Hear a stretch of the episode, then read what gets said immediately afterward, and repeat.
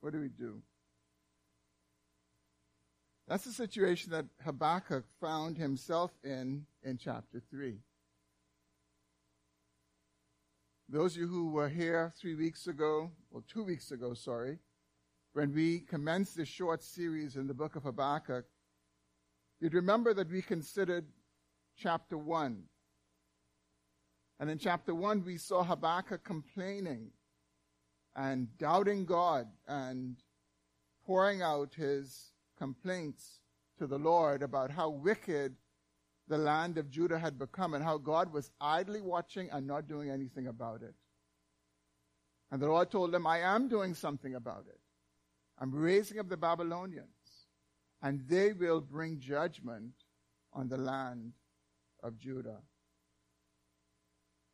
And Habakkuk complained. He said, Well, Lord, why are you going to do that? How are you going to use a people more wicked than the people of Judah to bring judgment on them? And the Lord did not answer Habakkuk right away. And we see Habakkuk taking the position in verse 1 of chapter 2 where he says, I'm going to stand and I'm going to wait to see what he's going to say to me. And the Lord spoke to Habakkuk in chapter 2, and we considered that last week. The Lord spoke to him, and he told him essentially that the righteous are to live by faith, and that the wicked will be judged. And the Lord was saying to him, although I'm going to use the Babylonians to bring judgment on the people of Judah, I'm going to judge the Babylonians. But what you and all righteous people need to do is you need to persevere. You need to live by faith. You need to trust me in what I'm doing and know that I'm going to punish the wicked. And the Lord in chapter 2 details how he was going to bring about that judgment on the Babylonians who we would use to bring judgment on the people of Judah. And what we see in chapter 2 is in five statements that begin with Woe to him, the Lord tells Habakkuk how he is going to bring judgment on the people, on the Babylonians. But this morning we've come to chapter 3, and it's the final sermon in this short series. And what we see in chapter 3 is Habakkuk's response to the answer that God gave him. So if you've not yet turned there, please turn in your Bible to Habakkuk chapter 3, and we'll be reading verses 1 through 19. Habakkuk chapter 3, beginning in verse 1. I'm reading from the English Standard Version. If you don't have a Bible, there should be one under one of the chairs nearby in front of you, so please use that and follow along. Habakkuk 3, beginning in verse 1. A prayer of Habakkuk the prophet according to Shigionoth. O Lord, I have heard the report of you, and your work, O Lord, do I fear. In the midst of the years, revive it. In the midst of the years, make it known. In wrath, remember mercy. God came from Teman, and the Holy One from Mount Paran, Selah. His splendor covered the heavens, and the earth was full of his praise. His brightness was like the light Rays flashed from his hand, and there he veiled his power. Before him went pestilence, and plague followed at his heels. He stood and measured the earth. He looked and shook the nations. Then the eternal mountains were scattered. The everlasting hills sank low. His were the everlasting ways I saw the tents of Cushan in affliction. the curtains of the land of Midian did tremble. Was your wrath against the rivers, O Lord? Was your anger against the rivers or your indignation against the sea when you rode on your horses on your chariot of salvation? You stripped the sheath from your bow, calling for many arrows. You split the earth with rivers. The mountains saw you and writhed. The raging waters swept on. The deep gave forth its voice. It lifted its hands on high. The sun and moon stood still in their place at the light of your arrows as they sped. At the flash of your glittering spear, you marched through the earth in fury. You threshed the nations in anger. You went out for the salvation of your people, for the salvation of your anointed. You crushed the head of the house of the wicked, laying him bare from thigh to neck. Selah. You pierced with his own arrows the heads of his warriors, who came like a whirlwind to scatter me, rejoicing as if to devour the poor in secret. You trampled the sea with your horses, the surging of mighty waters.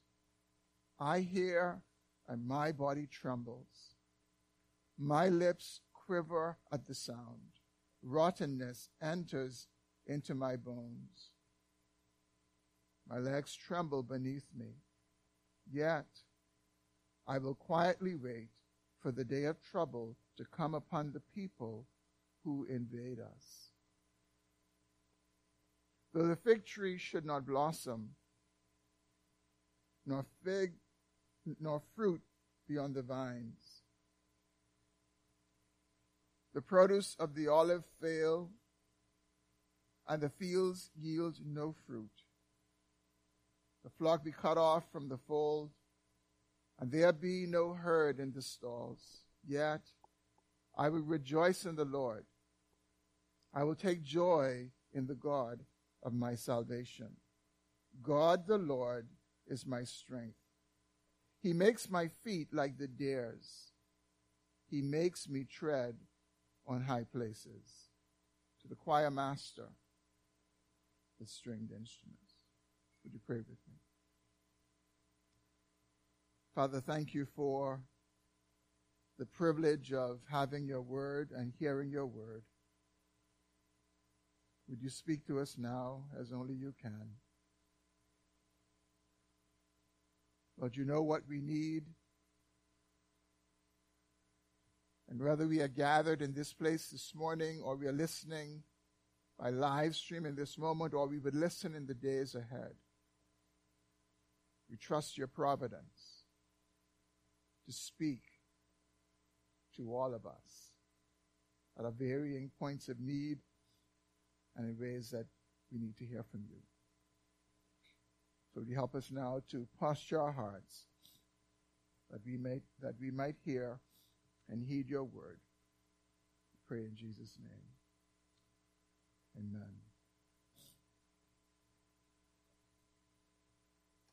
Well, notice that last week the last, the last words of the Lord that we considered from Habakkuk chapter 2 is in verse 20. In his response to Habakkuk, these are the last words that Habakkuk heard the Lord say. But the Lord is in his holy temple. Let all the earth keep silence before him. In verse 20, the Lord seems to be saying to Habakkuk, I, the sovereign Lord, have spoken. And what I've said, I will do. And now let everyone keep silence before me. He's saying to Habakkuk, I've heard your complaints.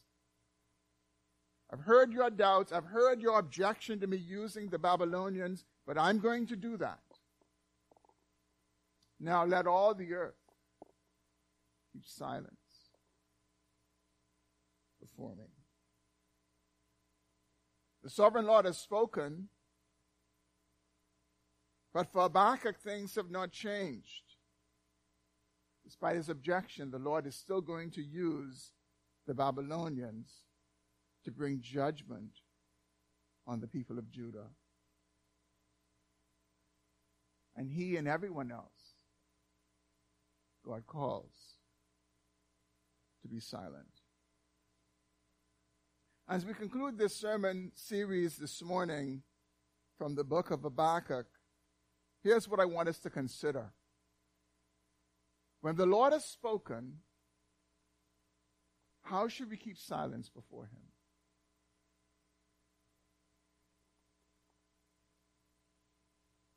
I think in Habakkuk chapter 3, we have a faithful example of how we can and should keep silence before the Lord when He has spoken and things have not changed. And in our remaining time, I want us to consider three faithful ways of doing so. First, we should keep silence by praying. That's what we see Habakkuk doing after hearing that despite his objection to the Lord using the wicked Babylonians, God was going to do so. And we find Habakkuk in response to that praying. Now I know this seems a bit odd because you would think, well, praying is not being silent. So clearly what the Lord is saying in verse 20 of chapter 2 is not to be absolutely silent and in terms of say nothing, because if that were the case, Habakkuk would be disobeying what the Lord said. Instead, the silence that the Lord is calling for relates to the complaints that Habakkuk made in chapter 1, where he is doubting the character of God, he is questioning the ways of God. And now the sovereign Lord has spoken, and he is telling Habakkuk what he is going to do. And now that he has spoken, Habakkuk needed to be silent about his complaints. But again, not Habakkuk only, the whole earth. When God has spoken, we keep silence, humbling ourselves before Him, submitting ourselves to Him, because He does all things well. And so here in chapter 3, Habakkuk is now the one who was formerly doubting and formerly questioning. He's quieted his heart, and now he's praying. And more than praying, what Habakkuk is doing is he is worshiping the sovereign Lord. Bible scholars tell us that in verse 1, this word Shigionoth is some kind of a musical notation. And what we see, especially when we look at verse 19, the ending part of it, where he says to the choir master with stringed instruments, we see that Habakkuk is doing more than praying. He's singing. Habakkuk, this is a psalm. It, it fits the, the form of the psalms that we find in the books of Psalms. Habakkuk is praying to God, but his prayer is in the form of a psalm that was written to be sung. And these are the words of a man who has been humbled before the Lord who has spoken. These are the words of a man who is now seeing the Lord very differently in chapter 3 than he did in chapter 1. And it's transformed his response. He's doubting and questioning in chapter 1, and here in chapter 3, he's worshiping and trusting. And this change is rooted in the fact that Habakkuk is now reflecting on his knowledge of God, of the sovereign Lord who has revealed himself in history. And he's reflecting on God's mighty work and he's expressing his reverence for God. And here in verse 2, we find the only requests of Habakkuk in this entire chapter, the only requests that we find him making are two things. Two things in chapter 2. He petitions the Lord about his work and his wrath. he asks the Lord to revive his work in the midst of the years. He's saying to the Lord, I've, I've heard about you, heard about the great things that you've done. Oh Lord, would you revive your work in the midst of the years? Would you do in our time what you did in times past? And then knowing that God is going to bring judgment, he says to the Lord, he says, Lord, remember mercy in the midst of wrath. Those are the only two petitions that Habakkuk is now making of the Lord, that God would reveal himself in his works and that the Lord would remember to have mercy in the midst of his wrath. In verses 3 through 15, Habakkuk recalls and recounts the Lord's mighty appearances in judgment and victory over his enemies on behalf of his people. The language recounts some of the major events in the history of the nation of Israel when God revealed himself in power and glory and in judgment. So, for example, in verses 3 through 7, it seems to be pointing to when God appeared to the children of Israel at Mount Sinai, which is recorded in Exodus 19, verses 18 through 20. And then in verses 8 through 10, he seems to be recounting the powerful crossings of the Red Sea and the Jordan River. In verse 11, he seems to be pointing to that great day, that great victory that Joshua and the children of Israel won at Gibeah against the Ammonites, against the Amorites, sorry, when God caused the sun and the moon to stand still so that they can fight and completely vanquish the enemy. And what he, what, he, what he helps us to see is that even though Israel fought these battles, he says it was the Lord who was really fighting for them. God was the one who fought and brought about the victory. In verse 12, Habakkuk praises the Lord as the one who judges the nations of the earth, showing that he is the sovereign one. The only one who is fit to judge is the one who is the sovereign Lord. He judges the nations. Habakkuk recognizes this. Remember how the Lord told him in, in chapter 1. He says, Look among the nations and see what I'm doing. He says, The Babylonians who are coming, he says, they're not coming in a vacuum. I'm raising them up. Recognizing that the sovereign Lord has a right to judge the nations. And then in verse 13, Habakkuk recites the reason that the Lord has done all of this. Look at what he says in verse 13. You went out for the salvation of your people, for the salvation of your anointed. You crushed the head of the house of the wicked, laying him bare from thigh to neck. This is all very uh, figurative language, but he's speaking about a God who acts on behalf of his people, a God who brings salvation to his people. God has revealed himself in majesty and in power, and he has acted for the salvation of his people. This is the focus of Habakkuk's reflection. This is what he considers as he prays to the Lord, the Lord who has spoken. He is in awe and he is amazed at God. I mean, think about this. This is, this is such a contrast. This is Habakkuk who's in chapter 1 saying to God, God, you're not just. How could you look on wickedness and not do anything? And God says what he's going to do. He says, God, how could you do that? That's the dumbest thing I ever heard. Why would you use a nation more wicked than us to bring judgment on us? That's not the Habakkuk we see here. God has spoken. It's made all the difference. And now he's reflecting on God as he is. You know that song, I Can See Clearly Now? He can see clearly now. He's seeing the Lord as the Lord really is. And he is in awe and he is amazed at God. And he is praying and he is submitting himself to God and he's not complaining.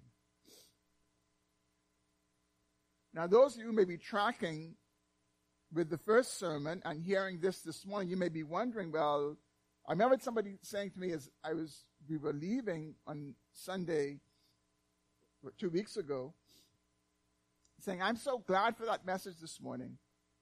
I said, why? Said, because I know I could bring all my complaints to God. I could, I could just pour my heart out to Him. And I know hearing this this morning that the Lord is saying, let all the earth keep silence before Him. You could wonder, well, could I really do that? Yes, you can. Yes, you can do it exactly as Habakkuk did it, as he poured out his doubts to the Lord, as he poured out his complaints to the Lord.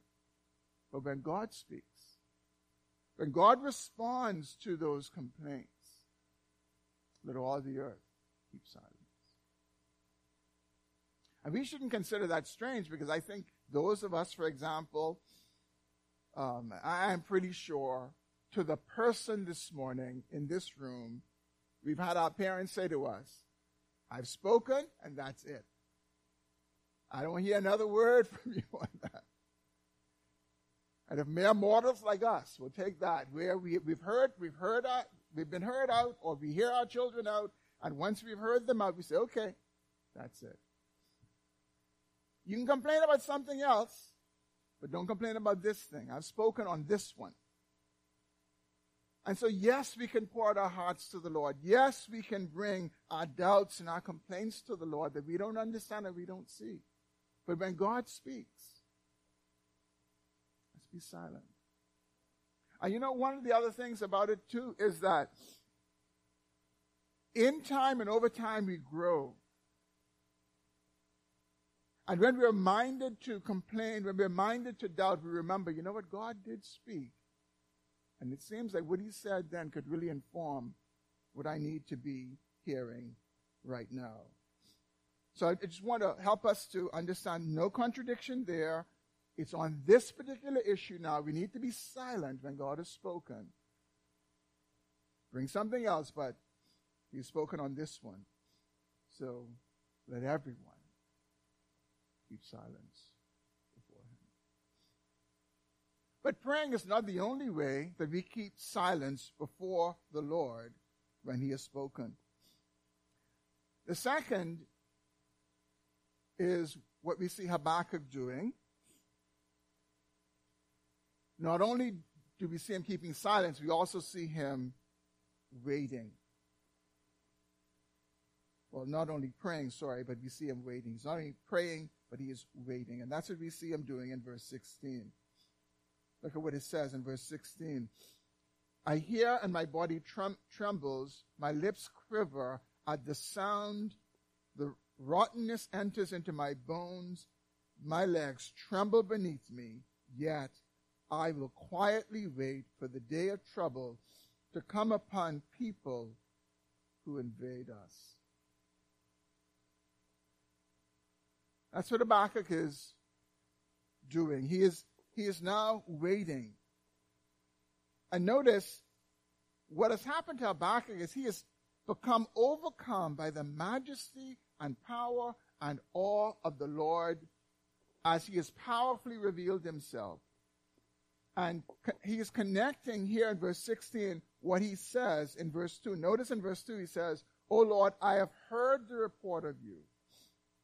He's now concluding and saying, I hear in verse 16, I hear and my body trembles. As he recounts this all powerful, all sovereign, unmatched Lord of the universe, acting in history as he has acted in undeniable ways of powerful displays. He says, I, it, affects me. My body trembles. My lips quiver at the sound. Rottenness enters my bones. My legs tremble beneath me. That's the effect of one who has caught a glimpse of the sovereign Lord, revealed in history, and the sovereign Lord who has spoken to him. That's why when people just say to me, oh, you know, the Lord spoke to me. I saw this, and they're just casual about it. I say, "Yeah, really." Um, no, when, when when God shows up, when God gives us a revelation of who He is And that's what we see in the pages of Scripture. People are undone. People are affected. And that's what we see Habakkuk experiencing. He says, I, I hear and tremble, my lips quiver, rottenness enters into my bones. My legs tremble beneath me. Habakkuk ends this by saying, Yet I will quietly wait for the day of trouble to come upon people who invade us. This is the one who complained about the Lord doing this. And now he has come to a place of rest and trust and submission. And he says, God, I'm going to wait. I'm going to wait quietly for the day of trouble to come upon the people who invade us. It appears that the invasion, the invasion, sorry, had already started. It appears that the sovereign Lord had fulfilled the first part of his word in allowing the Babylonians to bring judgment on the land of Judah. And we see Habakkuk waiting, not complaining, but waiting, waiting for the Babylonian invasion to end, and waiting for the Lord to bring judgment upon them, waiting for the day of trouble that the Lord said he would bring upon them to happen. Brothers and sisters, when God has spoken, part of the way that we keep silence before Him is waiting. Not complaining, not questioning, but waiting. And I think it's one of the things that generally we don't do well. I certainly don't do it well. Don't wait well. I think it's true for most, if not all of us. We don't wait well. But you know, the truth is this the, the harder it is for us to wait, the, the more difficult it is for us to wait, the more we need to learn to wait, it seems like the longer we are made to wait.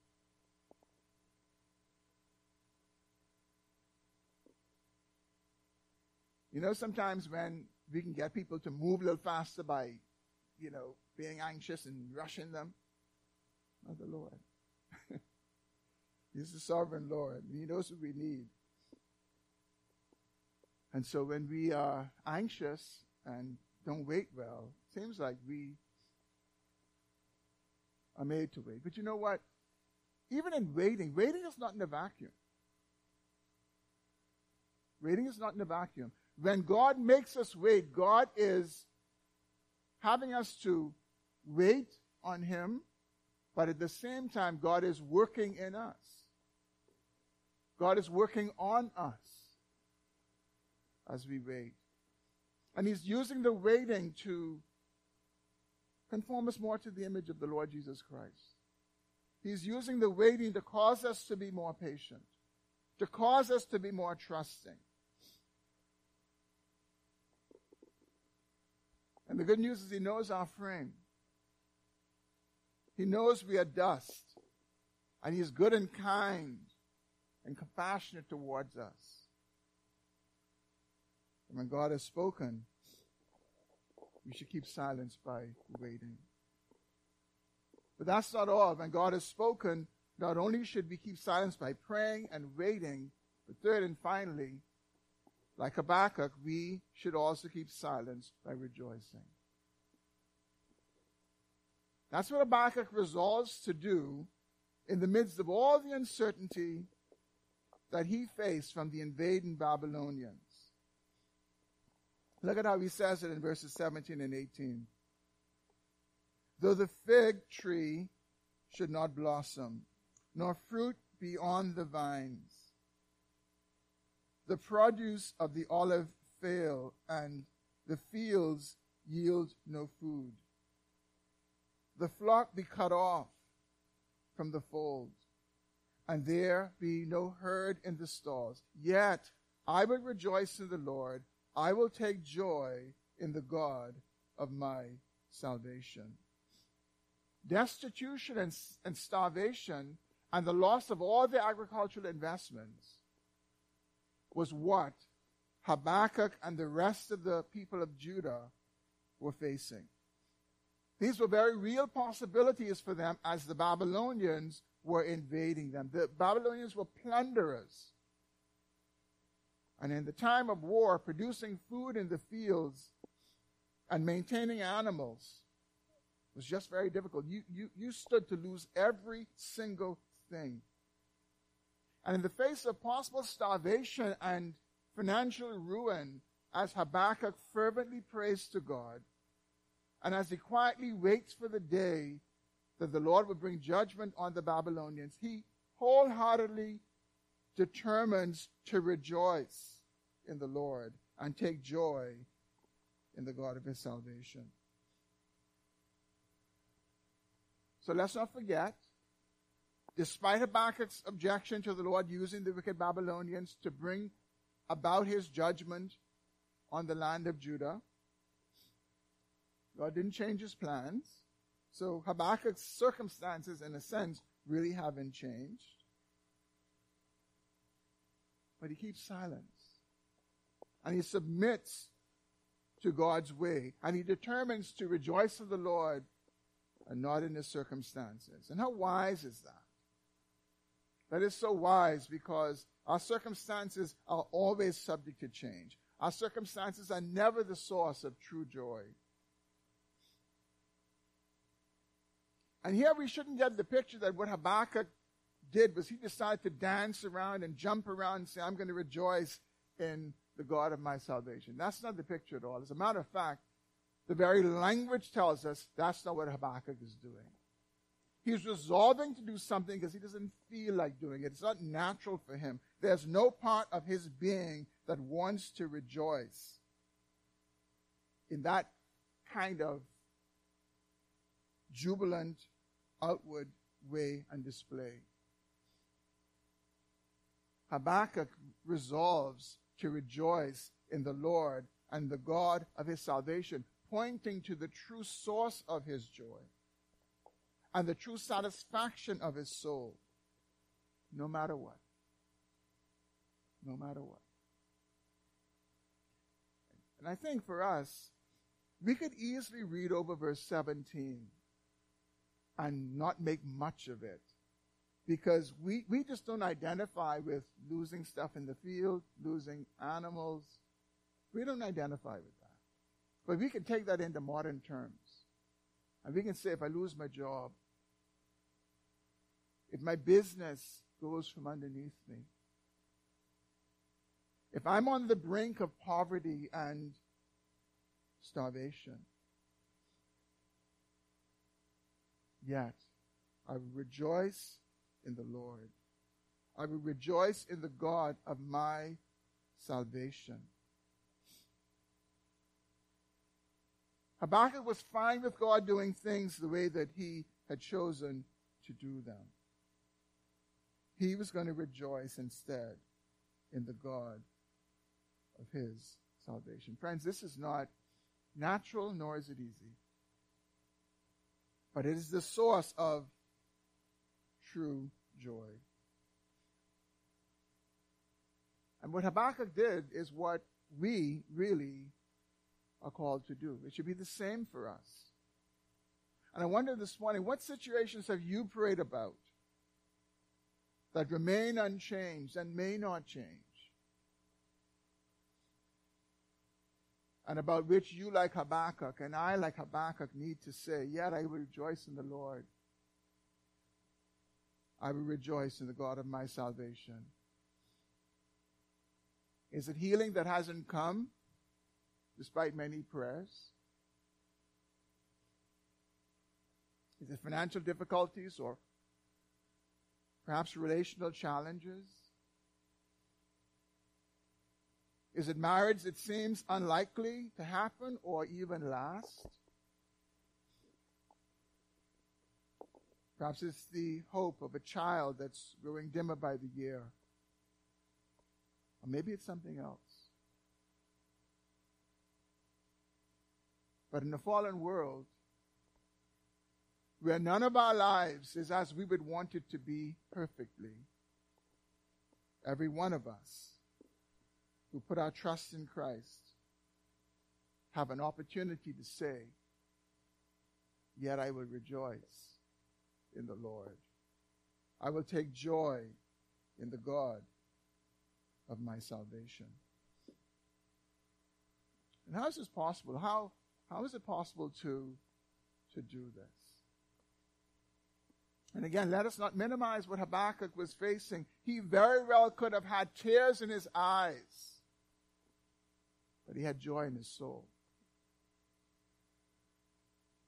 Because the joy of the God of our salvation is true joy. It's what Jesus talks about when he says, he talks about it in the form of peace when he says, Peace I give to you. I give you a peace that the world cannot give and the world cannot take away. The joy is the same. It is a joy that is in spite of circumstances. It is a joy that is rooted in God Himself and rooted in the God of our salvation.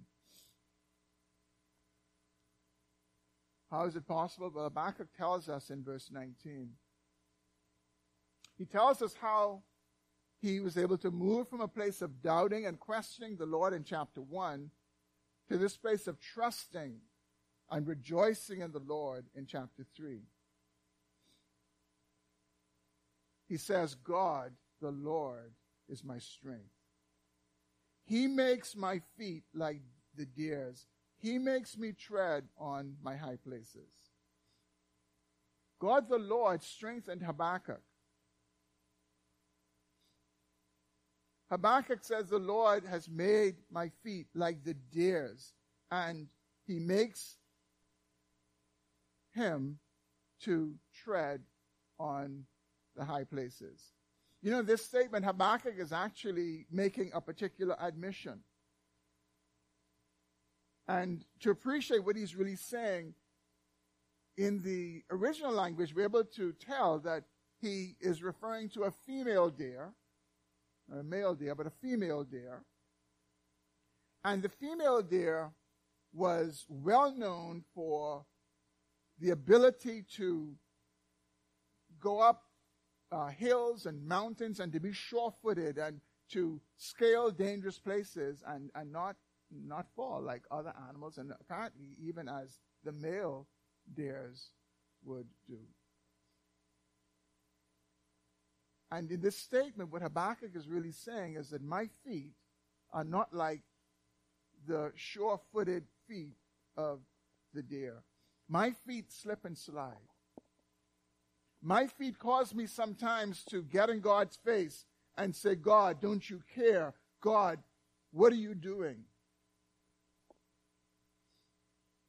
He says, but the Lord makes my feet to be like the female deer. He is my strength, and He makes me to be sure footed. When I am prone to slip and slide, He gives me the steadiness and the sure footedness in my feet so that He enables me to tread in the dangerous places and be safe without losing my footing. He enables me to navigate life. When I come to those difficult places where left to myself, I would slip and slide and it'll be disastrous. Says God gives me strength. And He helps me that I don't lose my footing. And brothers and sisters, it's the same for us. We have no strength away from the Lord's strength. Left to ourselves, we'd all fall on our faces.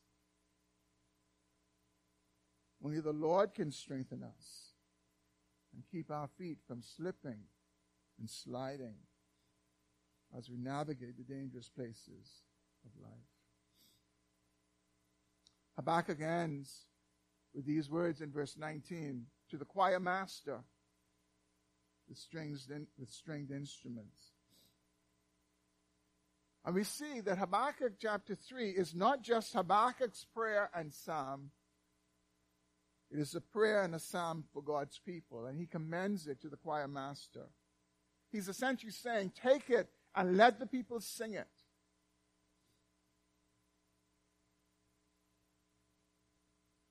And life being what it is, we now have reason to sing it, and we will always have reason to sing it. We will have reason to sing it because there will be times when we complain to God, God speaks and our situation hasn't changed. And we're called to see Him for who He is.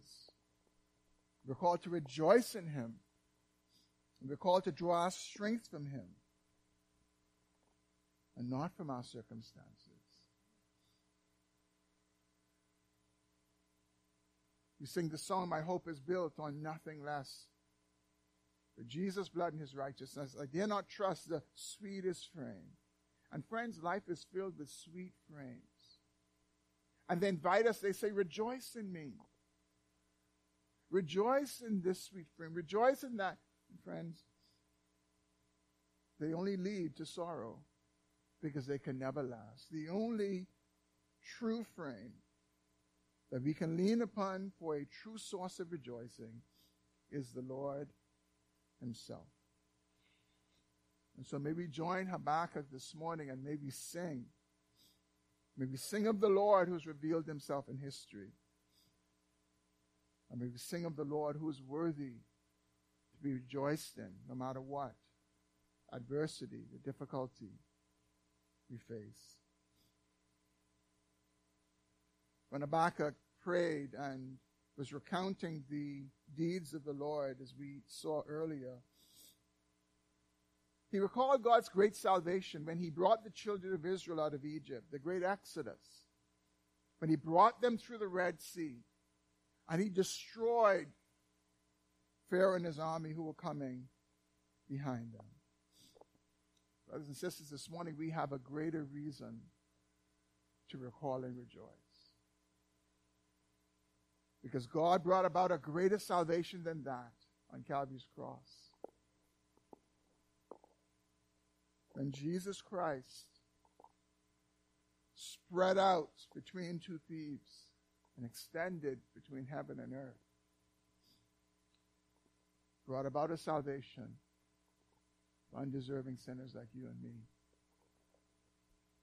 And friends, that is reason to rejoice. That is reason to rejoice like no other. And we need to recall that, that the God of history has acted. He's acted to save.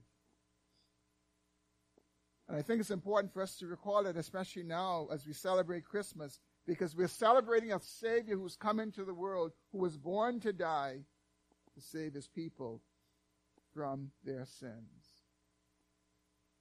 And brothers and sisters, no matter what it is we are waiting for this morning, and no matter how it turns out, rejoicing in the God of our salvation is far superior. Far superior. Because that won't change. Friends, that is our only sure and lasting possession in this life. If we have Christ, we have what lasts. Everything else, everything else is temporary.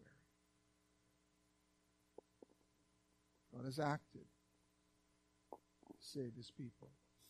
And so may we rejoice in him today because of that great and unchanging salvation.